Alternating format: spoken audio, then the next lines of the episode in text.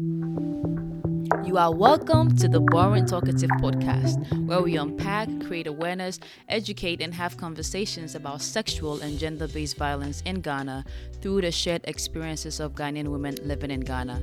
My name is Farida Yusuf, and I am your host. I'm also the founder of the Boring Talkative, a non profit organization that advocates for consent, sexual, and gender based violence in Ghana.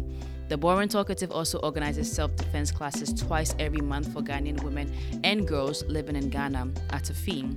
Now, the fee goes towards supporting medical examination fee for victims of rape cases who cannot afford it. The Boring Talkative podcast will be exploring the barriers Ghanaian women face when it comes to reporting and speaking up about sexual and gender based violence through storytelling, conversations, interviews, and also through factual presentations on related topics.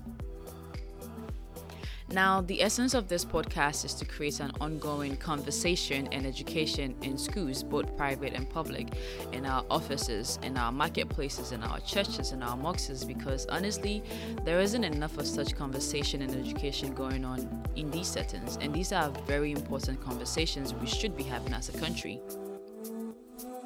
The Boring Talkative also believes that being able to have these conversations would help us unlearn certain toxic behaviors that harm women, and it would also help us to break the culture of silence when it comes to talking about rape, sexual assault, and domestic violence in Ghana. If you're someone who is interested in the issues of sexual and gender based violence in Ghana, or you're someone who wants to be part of the fight to end sexual and gender based violence in Ghana, in Africa, and in any part of the world, this podcast is for you.